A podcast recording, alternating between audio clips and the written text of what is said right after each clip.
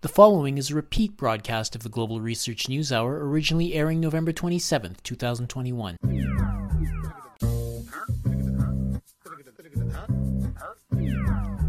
What are the critical differences between the collapse of the American empire and the collapse of the Soviet empire? Was the collapse set off by outside forces or dynamics internal to the American system? Why have the elites within the US deteriorated almost to the point in foreign affairs of ignorance and incompetence. Is the state of the Federation set towards a racial or civil war within the country? This week on the Global Research News Hour, we continue our previous conversation on the very evident decline of the U.S. empire by examining elements both abroad and within the nation and how they are showing few prospects for any immediate rescue from a horrifying fate. Our guest for the show is an insightful military analyst and blogger and the author of a new book discussing the collapse of the U.S. empire. His name is Andrei Martyanov. On this week's program, The Collapse of America Part 2 Distant Early Warning Signs of Uncle Sam's Demise. Bringing you the analysis beyond the media headlines, the Global Research News Hour is on the air. Welcome to the Global Research News Hour for the week of November 26, 2021. The program is funded by the Center for Research on Globalization and produced in collaboration with campus community radio station CKUW 95.9 FM in Winnipeg on the traditional lands of the Anishinaabe, Ininu, Ojibwe, Dene, and Dakota, birthplace of the Métis Nation and the heart of the Métis Nation homeland. I'm your host, Michael Welch. The show seeks to provide listeners with access to analysis of some of the major issues shaping our world today, from thinkers, researchers, and unique political personalities rarely addressed by major media. Our shows are featured on partner radio stations across Canada and the United States, and available for streaming or download at the site globalresearch.ca. We'll begin our show with News Notes, a sampling of articles from the Global Research News site.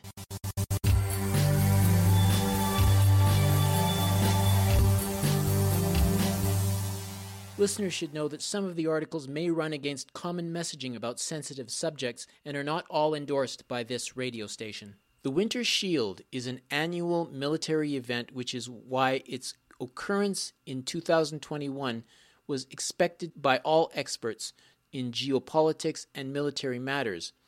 However, this year, the strength of the event seems to stand out even more. It is known that NATO has been concerned with making its operations in Eastern Europe, especially in the Baltics, more and more severe, significantly increasing the level of aggressiveness in its conduct in the region. With that, there is an effort for the exercises to show progressively more strength. While on previous occasions the maneuvers in Latvia did not receive much attention due to the large number of NATO simultaneous tests in the region. This year, the event tends to be emphasized by the experts, both due to its long duration, two weeks, and for its intensity. That comes from the article NATO Conducting Provocative Drills in Latvia by Lucas Leiros de Almeida, posted November 24th, originally published at InfoBrics. His letter, published in the Lancet's November 20th edition, highlights, quote, increasing evidence that vaccinated individuals continue to have a relevant role in transmission, unquote, of the virus, and therefore the idea that, quote, the unvaccinated threaten the vaccinated, unquote, is far too simple. In the U.S., a total of 10,262 COVID 19 cases were reported in vaccinated people by April 30th, 2021, of whom 2,725, or 26.6%, were asymptomatic, 995, or 9.7%, were hospitalized, and 160, or 1.6%, died, Kampf explained.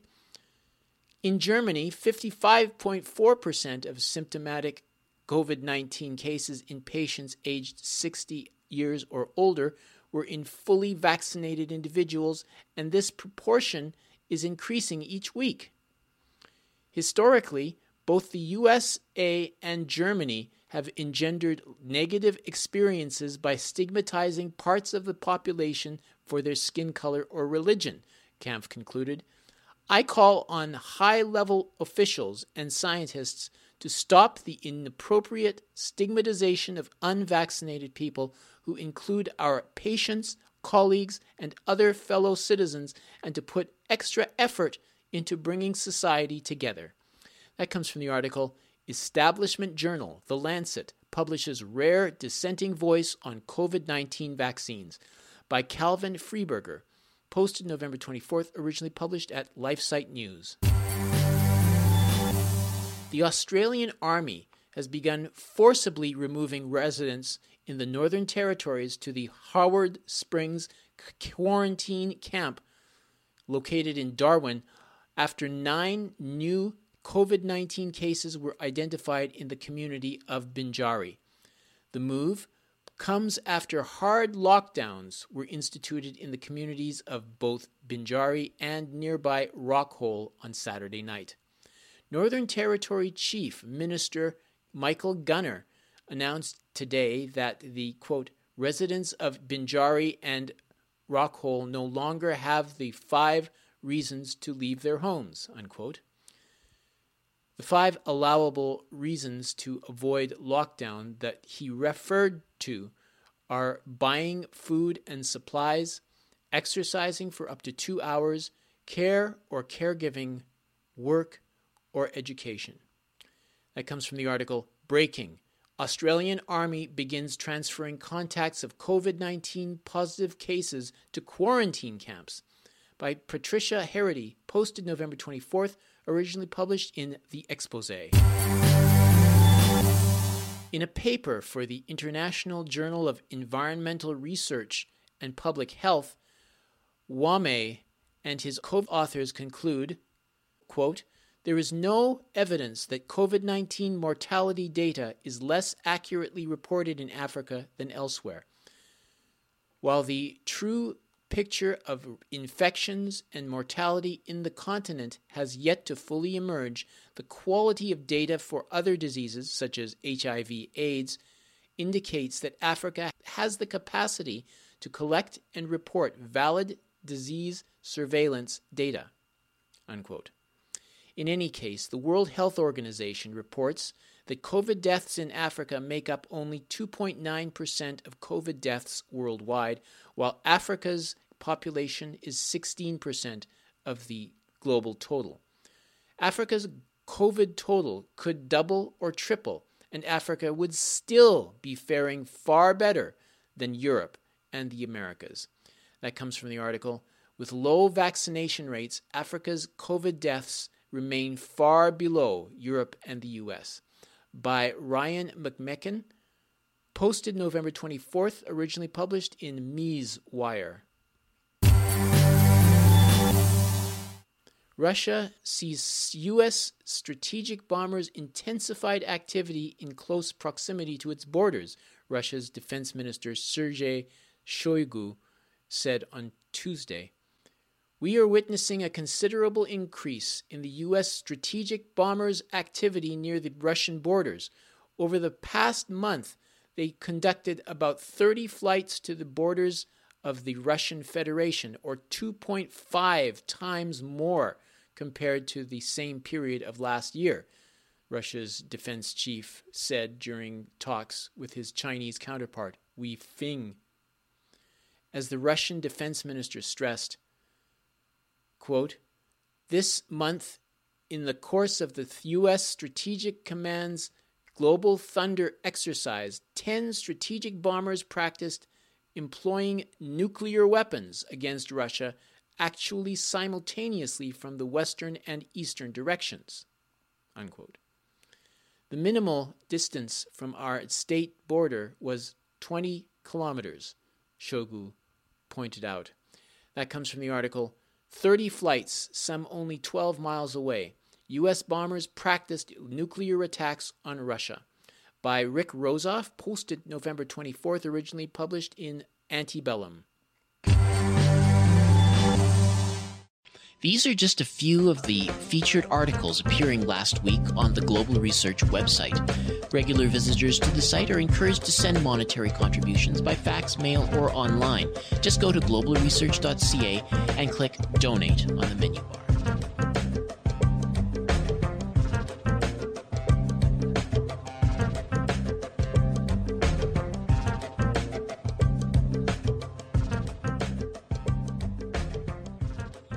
This is Michael Welch for the Global Research News Hour. The US is well on course for the end of its empire. I mean, other empires have collapsed before, but this time an empire armed with nuclear weapons has the ability to destroy all life on this planet, branding the US as a, a truly angry loser. But this week, uh, we'll, we'll continue our conversation from last week, uh, this time with the incomparable Andrei Martyanov. According to the popular journalist Pepe Escobar, Andrei Martyanov is arguably the most or the foremost military analyst in the Russian sphere. He was born in Baku, USSR in 1963. He graduated from the Kirov Naval Red Banner Academy and served as an officer on the ships and staff position of Soviet Coast Guard through 1990. He took part in the events in the Caucasus, which led to the collapse of the Soviet Union.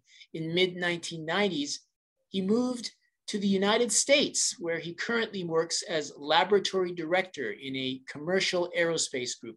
He is a frequent blogger on the US Naval Institute blog. He's also the author of Losing Military Supremacy, the Real Revolution in Military Affairs, and earlier this year, the final entry in this trilogy, Disintegration Indicators of the Coming American Collapse, which is essentially going to be our, our focus this hour. Mr. Martyanov joins me via Zoom. It's a pleasure to finally meet you, Mr. Martyanov. Uh, welcome to the Global Research News Hour.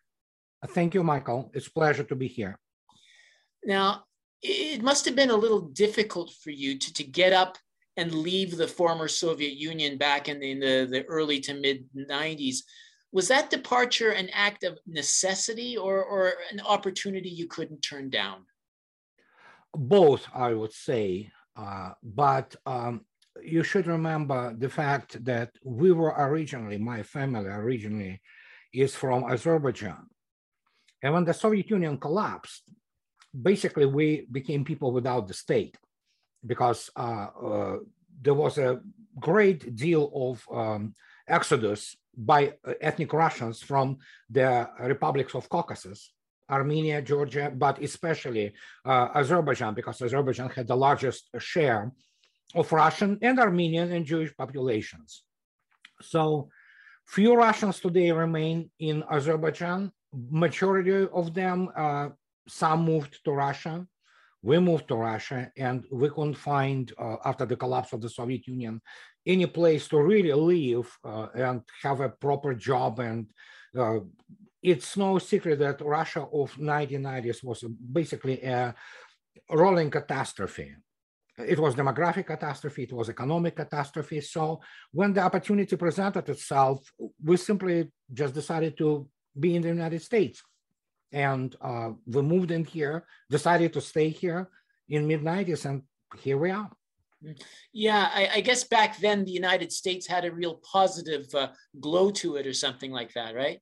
Oh, absolutely, absolutely. There's no denial of the fact that uh, uh, United States uh, in 90s was at the pinnacle of its both real and both and perceived uh, greatness, and uh, there were things of which in our particular case were of the great concern uh, in Russia and which we found in the United States, it's uh, security.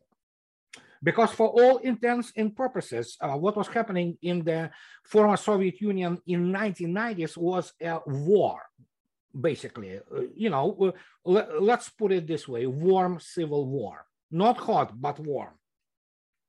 Mm you know, there's a, a big difference between the America we see on TV or in the movies and the America being lived every day by its inhabitants. Okay. I mean, the news and the lifestyle programs and so on. uh, they only register maybe, I would say, maybe the top 10% of Americans. I mean, when you came to America, only knowing the, the, the media samples, what, what shocked you most about the fiction versus the reality of life in, in the United States? Um, I wouldn't lie. It was a very pleasant surprise, actually, initially. Okay. Especially when one considers the background of where we were basically escaping from uh, and the rubble of the Soviet uh, Union. It, it was a horrendous uh, thing in every single respect, be it security, economy, uh, what have you. And United States produced a very pleasant impression. And uh, not to mention the fact that it looked at that time, and actually I write it in my book, in the last book, which uh, you already introduced, it was the fact that you, you we could easily see their uh, material uh, wealth, and there was a great deal of security. And I wouldn't lie, great deal of liberty too, you know, until of, of course things started to go downhill which they probably started, I would say uh, their turning point was the 1999 uh, Yugoslavia and bombing of Yugoslavia. This is when, for the first time, we really took in the uh, serious change, which we also observed throughout 90s while living in the United States, and it wasn't positive change. Mm. Okay, well, you so you know as you're witnessing it, I, I noticed you say in your book that the collapse of America is something only your fellow Russians can relate to, you know, part, part of a giant superpower that, that came tumbling down. Uh, and, and, I mean, the Soviet Union, or the former Soviet Union, was ravaged in the 1990s.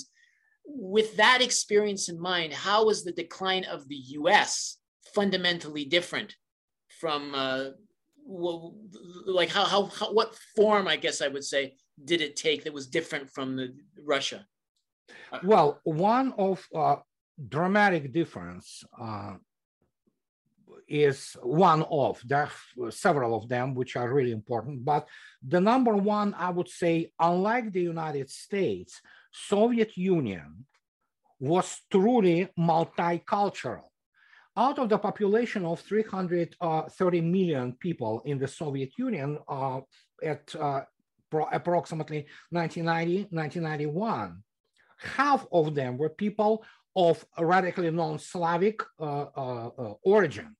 And th they ranged widely from uh, ethnicity, such ethnicities and cultures as Baltic states to Middle Asian countries, what is nowadays known as, as stans, Kazakhstan, Uzbekistan, Kyrgyzstan, you name it. And of course, there was a Caucasus. So basically, uh, the uh, national policy of the Communist Party, it wasn't a good one, let's put it this way. I'm not going to discuss it, you know, all, all ins and outs of it, but definitely it was very difficult to maintain that type of the empire, which it was an empire. It was a Russian empire. Soviet Union was essentially another iteration of the Russian empire. And once the center, the Moscow caved in, that was it. You couldn't hold it together. And especially against the background of the economic uh, crisis, dramatically inspired by Gorbachev uh, incompetent policies. So that was it. And countries simply disintegrated. Mm. Some of the this disintegration was uh, uh very violent. And um, but in the United States, while the United States is also is a multicultural uh, country, uh, the uh, political credo is not a good unifying um, uh, feature. But the United States, unlike the Soviet Union, truly bankrupted itself from the uh, expeditionary warfare by the expeditionary war expeditionary warfare. Uh, a very serious misconception um, exists today, also promoted by Gorbachev to justify his failure as a human and as a state leader. Uh, was that Soviet Union spent itself on the, uh, you know, and bankrupted itself by the mil military expenditure, which is not true. Actually, uh, forgive me. So, and um, in this particular case, uh, so these people will continue to call. And in this case, uh, um, the pattern, so to speak, is very different. It, one, I just give you one example. Some people love to talk about that Afghanistan somehow bankrupted the Soviet Union. It did not. Neither Afghanistan played a, a crucial role in the disintegration of the Soviet Union. It is a popular myth perpetuated in the West for a number of ideological reasons. And it's going to be perpetuated even more, especially against the background of basically the uh, collapse of the US uh, operations in Afghanistan recently, including those uh, uh, dramatic uh, uh, videos from um, Kabul and escape of the US military and US civilian personnel from there. But United States was in war nonstop practically all of its history. And this war was a very expensive expeditionary warfare. Mm-hmm. And that's the feature which uh, does not entirely apply to the Soviet Union. Soviet Union didn't go bankrupt because of the military expenditure. Mm. It was primarily multicultural nature. You, uh, there, there, were a number of, uh, I mean, you said that the, the, the collapse essentially started uh, or, or, maybe gained a certain level of momentum at, at the, toward the end of the 90s around the, that uh, the Yugoslav war. But I mean, there were certain sorts of tethers that came out that saying, well, here's a bit of an issue. For example, I, I think that in Vietnam there was a, a huge uh, that that may have been a, a beginning of the uh, the collapse. I mean, President Nixon delinking the U.S. dollar to gold. Oh, absolutely. Yes, yes, absolutely. It was a long, protracted process and as any process of this nature, it has the exponential nature. It starts fairly slow. And then things begin to accumulate, aggregate, and then they take the form of the snowball or avalanche, if you if you want. And that's exactly what happened. Yeah. But the, together with, uh, uh, apart from Nixon's uh, de- decoupling the United States from the gold standard, this famous Congress resolution number 4444, 2000, the last days of Clinton's administration and basically admission of China to uh, World Trade Organization and given the essentially the green light for the accelerated deindustrialization of the United States. I speak about this in my book uh, in depth. Mm.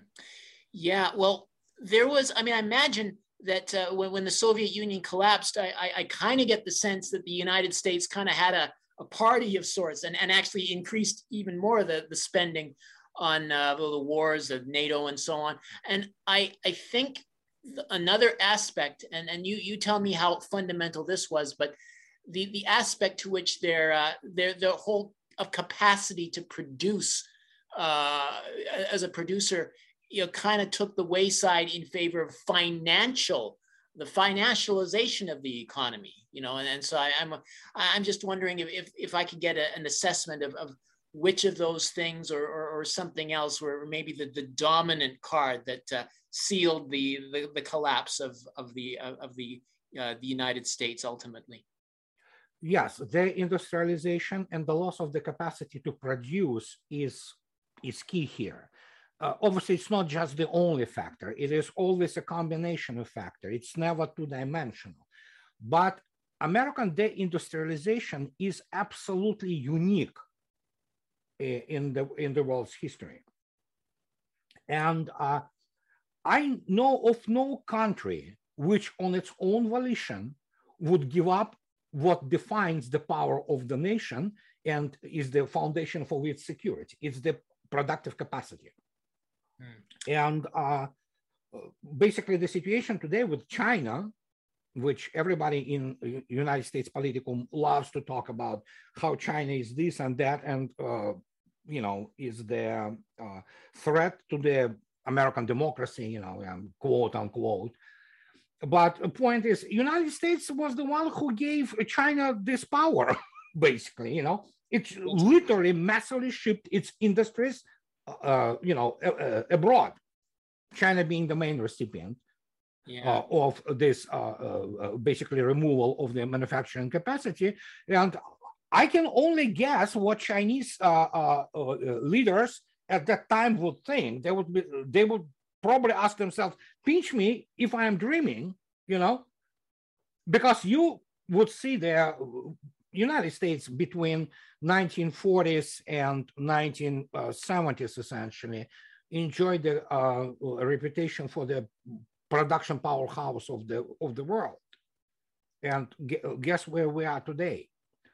And uh, as much as many people uh, deplore or abhor Karl Marx, not that he was correct on many things, but one thing he was correct when he defined labor as the historic category, because it is one thing to push their uh, papers somewhere, totally another when people have their uh, purpose and meaning of their life and they can go out and say, hey, you see this? That's the airplane I made. Hey, you see this car? That's what I made. You see this refrigerator? I worked on this, you know, manufacturing floor which makes them.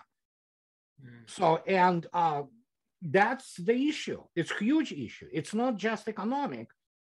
It is uh, basically issue of the moral and psychological one. Mm. And that reflects also right now on the demographics and famous study, which uh, I believe what it came out 2015 when they suddenly noticed, oh my goodness, we have the uh, white middle class, working class dying out. Of course, it's dying out. Mm.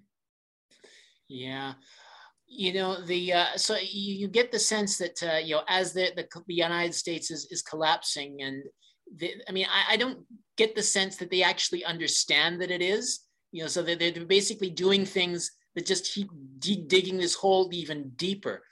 I, i'm wondering if if all the attempts to uh, to reconcile their situation their plight uh, is it fed by outside forces or are these all just these sort of internal contradictions within the foundation of America itself. What do you think? Well, it's both, but obviously, um, as um, the as famous uh, uh, uh, anthropologist and psychologist Bronislaw Malinowski in 1940 noted that the war, like charity, starts at home. And United States is not, it's too huge and too important in the 20th century uh, to be just the thing on, on, on, its own. It definitely has both, you know, uh, feedback uh, uh from the outside world. But uh, the internal contradiction of the United States are multiple from the multiculturalism to basically insane so-called left ideology of wokeism, which is absolutely disaster. It's complete disaster. I remember Seattle, which I loved even today. It was a safe, beautiful place. It looks like now, I don't know, it's, it, it's not normal city anymore. It's the pretty much third world city. And uh, the same goes for Portland. You have the visual representation of this decline. You have the people, which is another thing. United States didn't produce a statesman or stateswoman real in ages. Most what you have are the products of some political science and uh, uh, law um, graduates from some uh, Ivy League universities, people who have zero life experiences, zero uh, understanding of pretty much any type of their uh, uh, control and command and management of the economy they have zero understanding of war and warfare. And this is the generation of American politi- uh, politicos today. These are the people who run the country. And as you can see yourself, they run it into the ground. And that's what it is. It's both a combination of the economic factors and obviously a combination of the cultural ones and human ones. You need to have a statesman, people of the scale who can emerge can you find FDR today somewhere? Or Eisenhower? No way. There are no people of this scale. Most of them have only one skill in life. It's how to lie and to re-elect themselves. That's it. You're listening to the Global Research News Hour, broadcasting from CKUW 95.9 FM in Winnipeg and from partnering radio stations across Canada and the United States. You just joined us, listeners, um, we're listening to uh, uh, the uh, military foremost military analyst uh, Andrei Martyanov. Uh, he's uh, the direct laboratory director of a commercial aerospace group in the United States, and is also a frequent blogger on U.S. Naval Institute blog. So, Andre, I, I'd like to maybe turn your attention to, I guess it's your chapter six about the, the disintegration of uh, as well of, of the elites. You basically they're promoted to power essentially based on their privilege as opposed to their competence. I mean, uh, like, why? I mean, is the conception that the U.S. is, is so dominant and, and supreme that it, it really doesn't matter who who, the, who we elevate? I mean, can you explain that? Well, part of it is that because this mythology of the United States, again, listen, uh, the United States is the only country in the world which loses its wars and then declares its forces being the finest fighting force in the world. It's just like, really? But the point is, uh, the system of the production of the elites is completely broken. It's completely broken. There are a number of reasons why it is broken apart from the fact that yes, inevitably it gets corrupted, inevitably it becomes the uh, nepotism or whom do you know? It happens everywhere. United States is not unique in this respect. What is unique in the United States uh, about that is the fact that United States thinks that it still doesn't have corruption. It does. The whole process of election and uh, uh, uh producing of the political elite is corrupt to the core just to give you example, it's not the United States, albeit if you look at uh, today uh, at Biden administration or for that matter, uh, uh, even Trump administration, basically what you see is a it's majority it combination of people with degrees in political science and law and those people decide economic and warfare uh, issues. This is ridiculous honestly. Mm.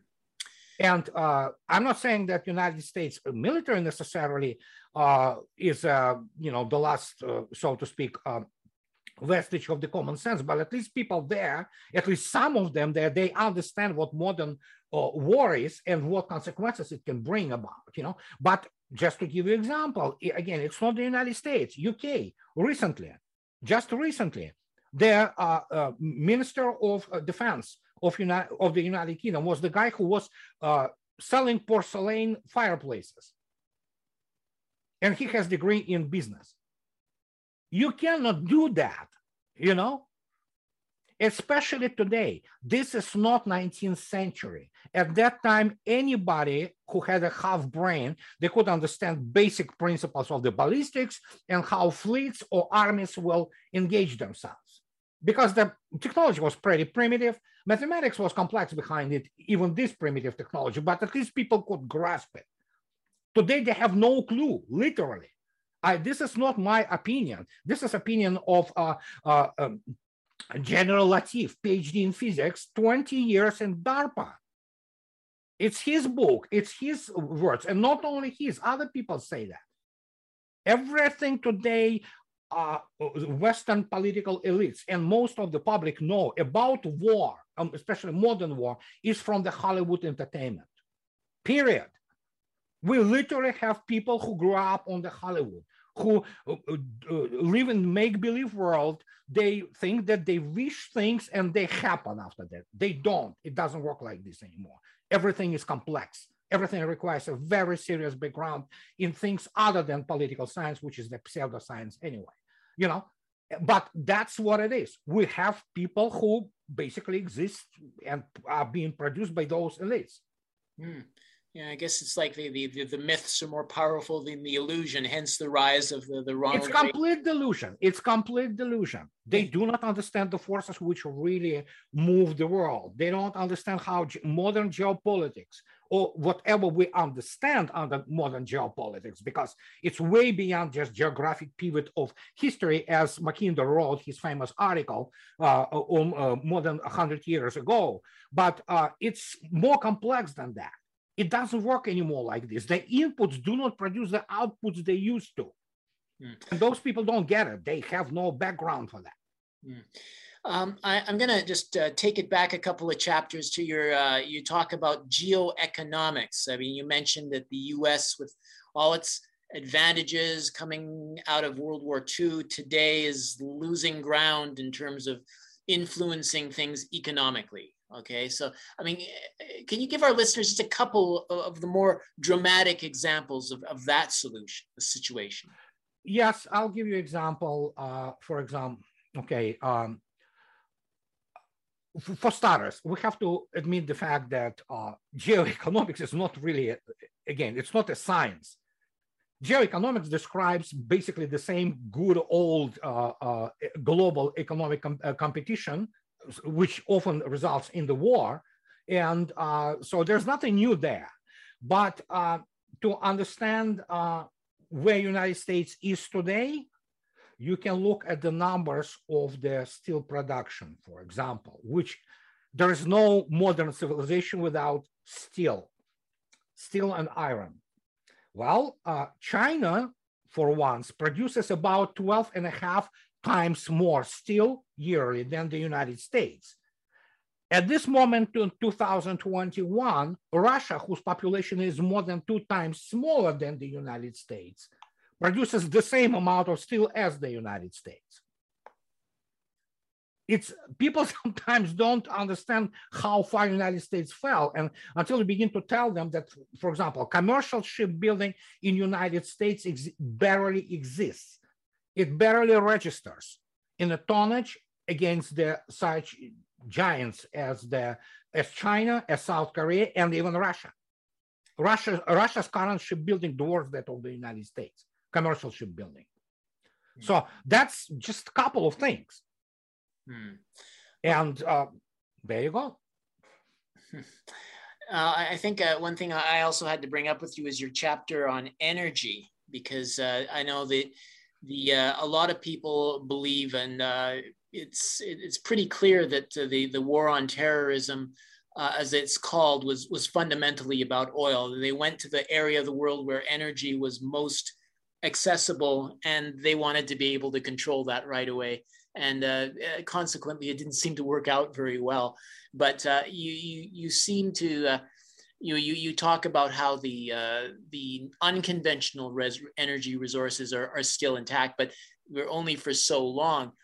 And how the uh, it, it's going to be hard for the United States to maintain that momentum at very expensive oil when uh, you know, Russia and China are supplying it at you know less uh, you know less uh, involvement. So I, I mean, just could you, you talk about how I mean what you know what what their venture you know to, to control the area the energy and how it ultimately failed and, and even further contracted their their their uh, supremacy um for starters uh obviously the uh, main um both customer and supplier um, of the oil and recycling of the petrodollar are uh, Saudi Arabia and Gulf states for the United States.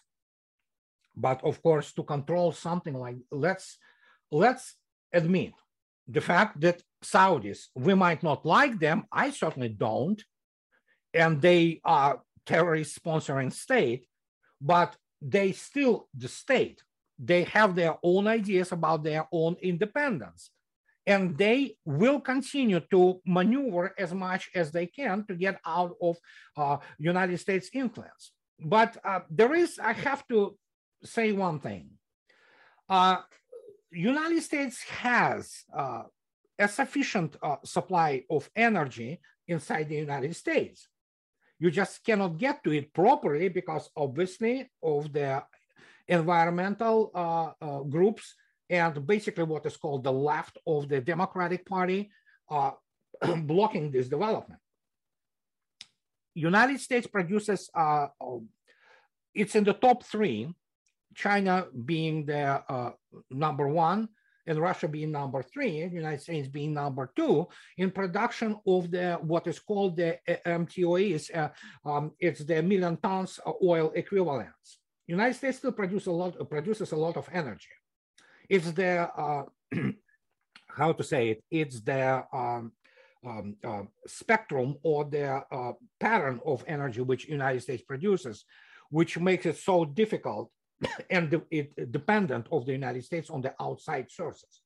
Just uh, this last week, uh, Russia is sent, have sent uh, uh, something like 2.5 or 3.5. I'm not 100% positive. Um, million million barrels of the diesel fuel to the United States at the request of Joe Biden to ease the crisis and the price uh, uh, uh, prices for the fuel on the East Coast primarily.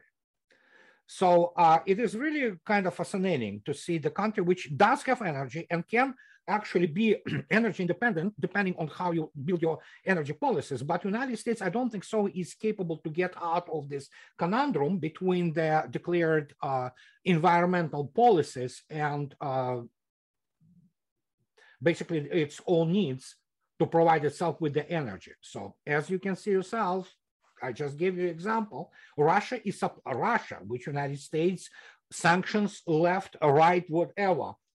You can look up news right now, uh, type into Google or go to oil price and see how many million million barrels of diesel fuel, not just any fuel, diesel fuel, which is the higher uh, level of the uh, uh processing, Russia is sending right now, right this very moment, to the United States to ease United States crisis and United States uh, prices at the pump and what have you. So it's uh, I cannot see how United States can um, how to say it, uh, moderate and develop proper energy policy right now. But then again, I'm not pretending to be the uh, energy expert, but the signs are all there. United States imports a lot of energy. Okay. Um, I noticed that uh, you talked about the um, the ability of the the United States to keep up militarily uh, in your uh, chapter on losing the arms race, and I, I know that you, know, you, certainly mentioned things about the, uh, you know, the, the, the, they're not being able to keep up with the, the hypersonics of, of Russia and, and so on and, and so forth. And uh, yeah, I encourage people to go and read that. But one point I'd like to make that I, I didn't I didn't see you bring it up is examples of, of U.S. losses uh, in, in the field of the, the, the CIA, NED, uh, Soros funded, fostered chaos uh, known as the colored revolutions. I mean, it's fostered in countries like Ukraine and, and, and Belarus and other loco- locations you, where you see the scales tip in favor of, of state, the, the United States versus Russia or, or China. Um, eh, so, so, I'm wondering if you have a, a sense of whether these uh, the, the colored this sort of uh, you know CIA you know covert op- operations is, is this still at least alive and well or, or, or is it also sort of falling by the wayside too? What, what do you think of that? Um it's disintegrating completely. Yeah. Uh, one of the reasons saying i'm saying this is because for starters uh, and this is this goes uh, through all my books through all my writing including on the on the blog. Uh, they learned nothing. They learned they never knew what Soviet Union was or what Russia is and what is this all about. You have the whole uh, class of the freeloaders in the United States, uh, which uh, uh operate on the basis of credentialism, which are think tanks. And you have a huge number, of, let's say, uh, of the Soviet and Russian dissidents and um, type of people who consult and speak on behalf of Russia and the United States and doing so, they distorted the picture to such a degree that it's complete caricature. And CIA probably plays the same role here in uh, basically reinforcing this caricature.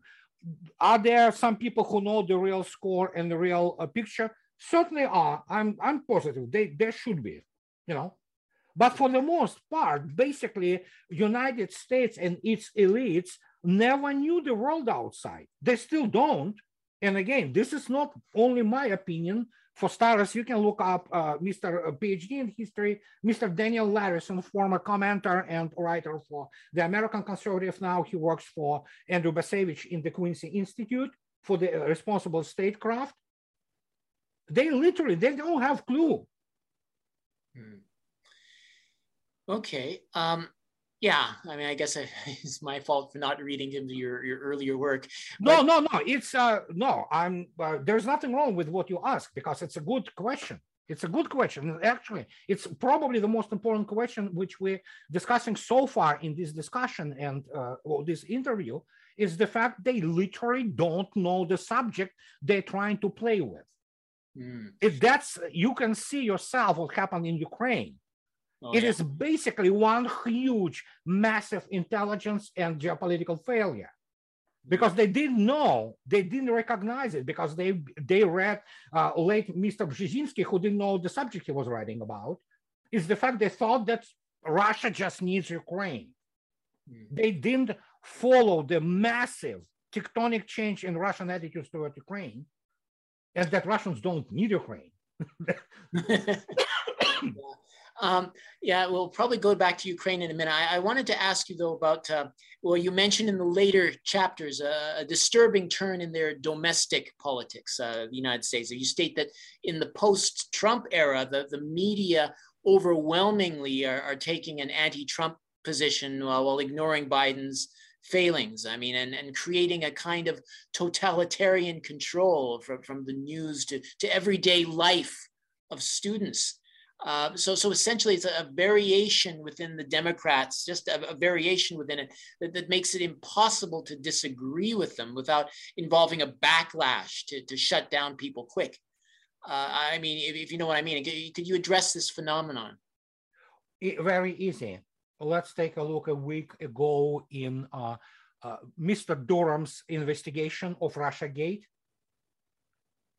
I mean, just think about it for five years, the nuclear superpower, United States is still nuclear superpower, the country of 330 uh, people was led to believe that some absolutely preposterous Steele dossier and Russia Gate was a real thing. I mean, just think about it. It's uh, it's not even kindergarten level. It's something out. I don't even know how to describe it. And now Durham discloses that basically this Danchenko guy and Brookings Institution, it was completely made up. Anybody with a half brain knew that it was complete lie. But the whole media machine was perpetuating this lie. Anybody uh, got arrested? among them, among media figures, among this democratic media machine. Not that, that I like GOP that much. They have their huge other problems. They also lie, but this was lie on such a scale. I have no uh, even uh, examples or no words how to describe it. Russia Gate.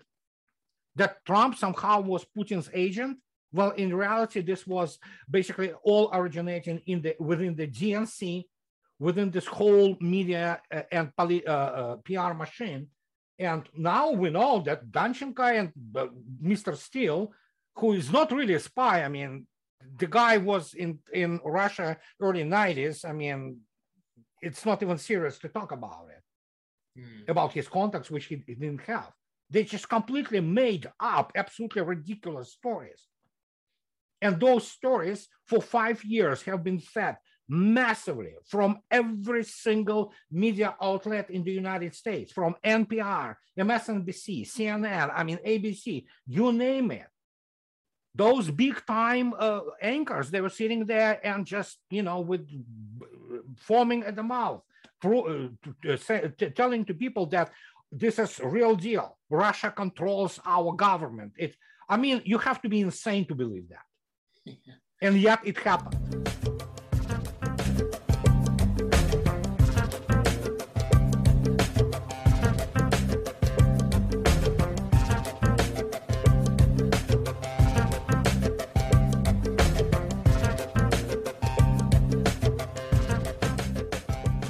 Want to get this out though. I mean, looking down the road, you you say it's uh, it's too late for the, the U.S. to reverse its course. I mean, it's, it's not going to happen. I mean, and not I, with these elites. No, yeah. no, not with these elites. Uh, you can uh, uh, make United States to do something, but these elites, uh, especially foreign policy elite, quote unquote, which is extremely incompetent, U.S. elite is extremely incompetent. Uh, yeah, I don't know. That's my honest answer. I don't know how it will go down. It is definitely not good for the United States. Mm. Well, I'm I'm wondering though. I mean, right now, I mean, we've got COVID nineteen uh, making the situation worse, and and the people are also getting angrier. And uh, I'm wondering. I mean, the things like the vaccinated versus the unvaccinated, and uh, you know, uh, you know, the, the, people are getting you know aroused around the, the, the races and so on. I mean, looking ahead, are, are we going to see this division of, of this failing empire? I mean is it going to ultimately become like a, a, race war or a civil war or is there a possibility that maybe we can just kind of collapse you know in a more meaningful eh, eh, eh, without the violence? I certainly would love to see would love to see i'm us citizen. I live here. It's my country okay? So the, the last thing i want to see is the real civil war and real race war. This is the last thing anybody who have any i mean just normal decent human being wants to see it but as for a military i speak in probabilistic uh, manner you know war is probabilistic conflict is prob- probabilistic in its nature so it's about not if this will happen or not it's not uh, you know uh, um, no, boolean yes or no it's it's all probabilistic is there probability of the race war in the United States high right now? Yes, it is fairly high. How high, I don't know. Can we avoid it? We should try to do everything we can do to avoid it. But will we? I honestly don't know. It's very difficult to really measure, to gauge the uh, uh, real moods of the Americans, because basically, as I already stated, those elite organizations, those polling organizations, all those think tanks, all those media people, uh, they do not convey and do not give actual feel about what is going on in the country because they are in the uh, business of creating an illusion. Uh, I know the tensions are very high.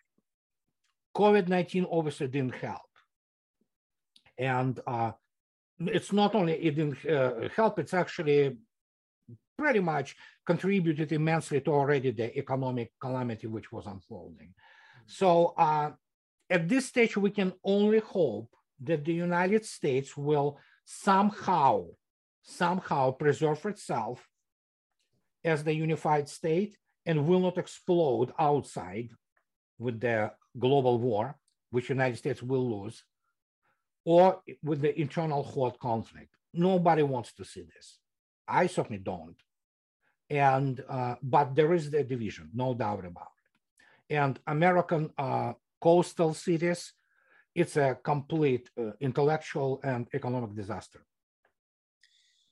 Andre, um, in the time we have left, I, would really like to. Uh, I'd appreciate your insights on the world stage. Uh, it seems as if Biden and the U.S can't resist further encroachments on Russia. Okay, I mean, over the past month, they conducted about 30 flights of strategic bombers bordering on the Russian Federation, and uh, according to the Russian defense chief, um, yeah, and and also there's a word of Russia about to enter into the Donbass of Ukraine. Senator Blinken was quoted as saying. Uh, any escalatory uh, or aggressive actions would be of great concern to the United States, unquote. So, so, so with that st- stuff developing, I, am wondering if I could get your, uh, your really expert opinion. Is, is, the U.S. and Russia on a collision course for war, or, or what r- options do, do Russia and the U.S. have at this time? Uh, about Ukraine, United States has zero capability to for the escalation. Russia, however, has a complete dominance uh, in this area. And uh, basically, Russia will do what she, she will decide to do, notwithstanding the position of the United States. In fact, United States both afraid, is afraid that Russia will get into Ukraine because uh, United States will not be able to uh, counter it. But in the same time, they would love to get rid, get rid of the uh, of Ukraine and put this burden on Russia, which Russia resisted for the last seven years. That's what they uh, recently discovered, I guess, that Russians don't want Ukraine. That was a shocking uh, revelation for them. You know, they thought Russians will go and die there. Once Russia got Crimea back, nobody cared anything what Ukraine would be doing, as long as it wasn't creating the military danger.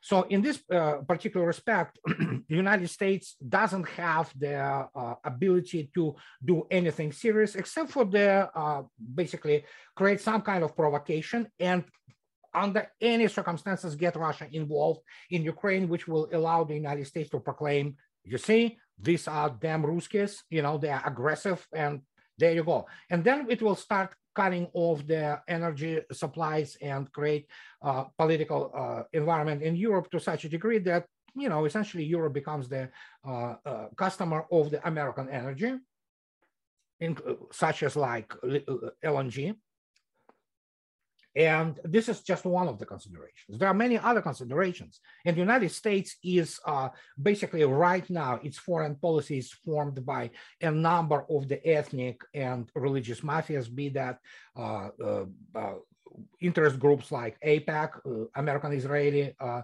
um, Committee, or diasporas, be the Polish diaspora or whoever. So it's, it's just the way it is. And but militarily, United States, yeah, it might fly whatever it wants. Nothing new here. Been there, done that, everybody during the Cold War 1.0. So um, if Russia needs to uh, get involved, she will get involved. And uh, Ukraine will cease to exist as the uh, functional state. But neither Russians uh, nor, frankly, many people in the United States want to do that because it will uh, parade United States again as the militarily impotent, especially after the catastrophe of Afghanistan. I don't think so that will look good on American record, which already is fighting for credibility, quote unquote. And uh, United States cannot fight Russia near Russia. It's period. There's no even discussion of that. Wow. Mr. Martyanov, Mr. Martyanov, I, really want to thank you for um, being my guest over the last uh, 45 minutes, I guess. It's it's been a, a real treat, and uh, you're you're a very capable uh, interviewer and uh, and uh, author.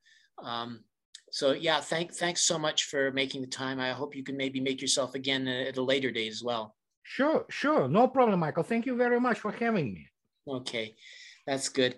So the book is Disintegration Indicators of the Coming American Collapse by Andrei Martyanov, uh, who's also a uh, lab director of a commercial aerospace group and the blogger on the U.S. Naval Institute blog. That once again concludes our conversation for today. Very enjoyable interview as well, I should add, uh, based near Seattle, Washington. Next week, I'm returning once again to the question of the COVID vaccine, as now there's a kids' version that people are lining up to as we speak. While all the conventional experts are telling us it is safe and efficacious, there are other experts who do not and will not get the same access to the media who tell us these vaccines are definitely not safe.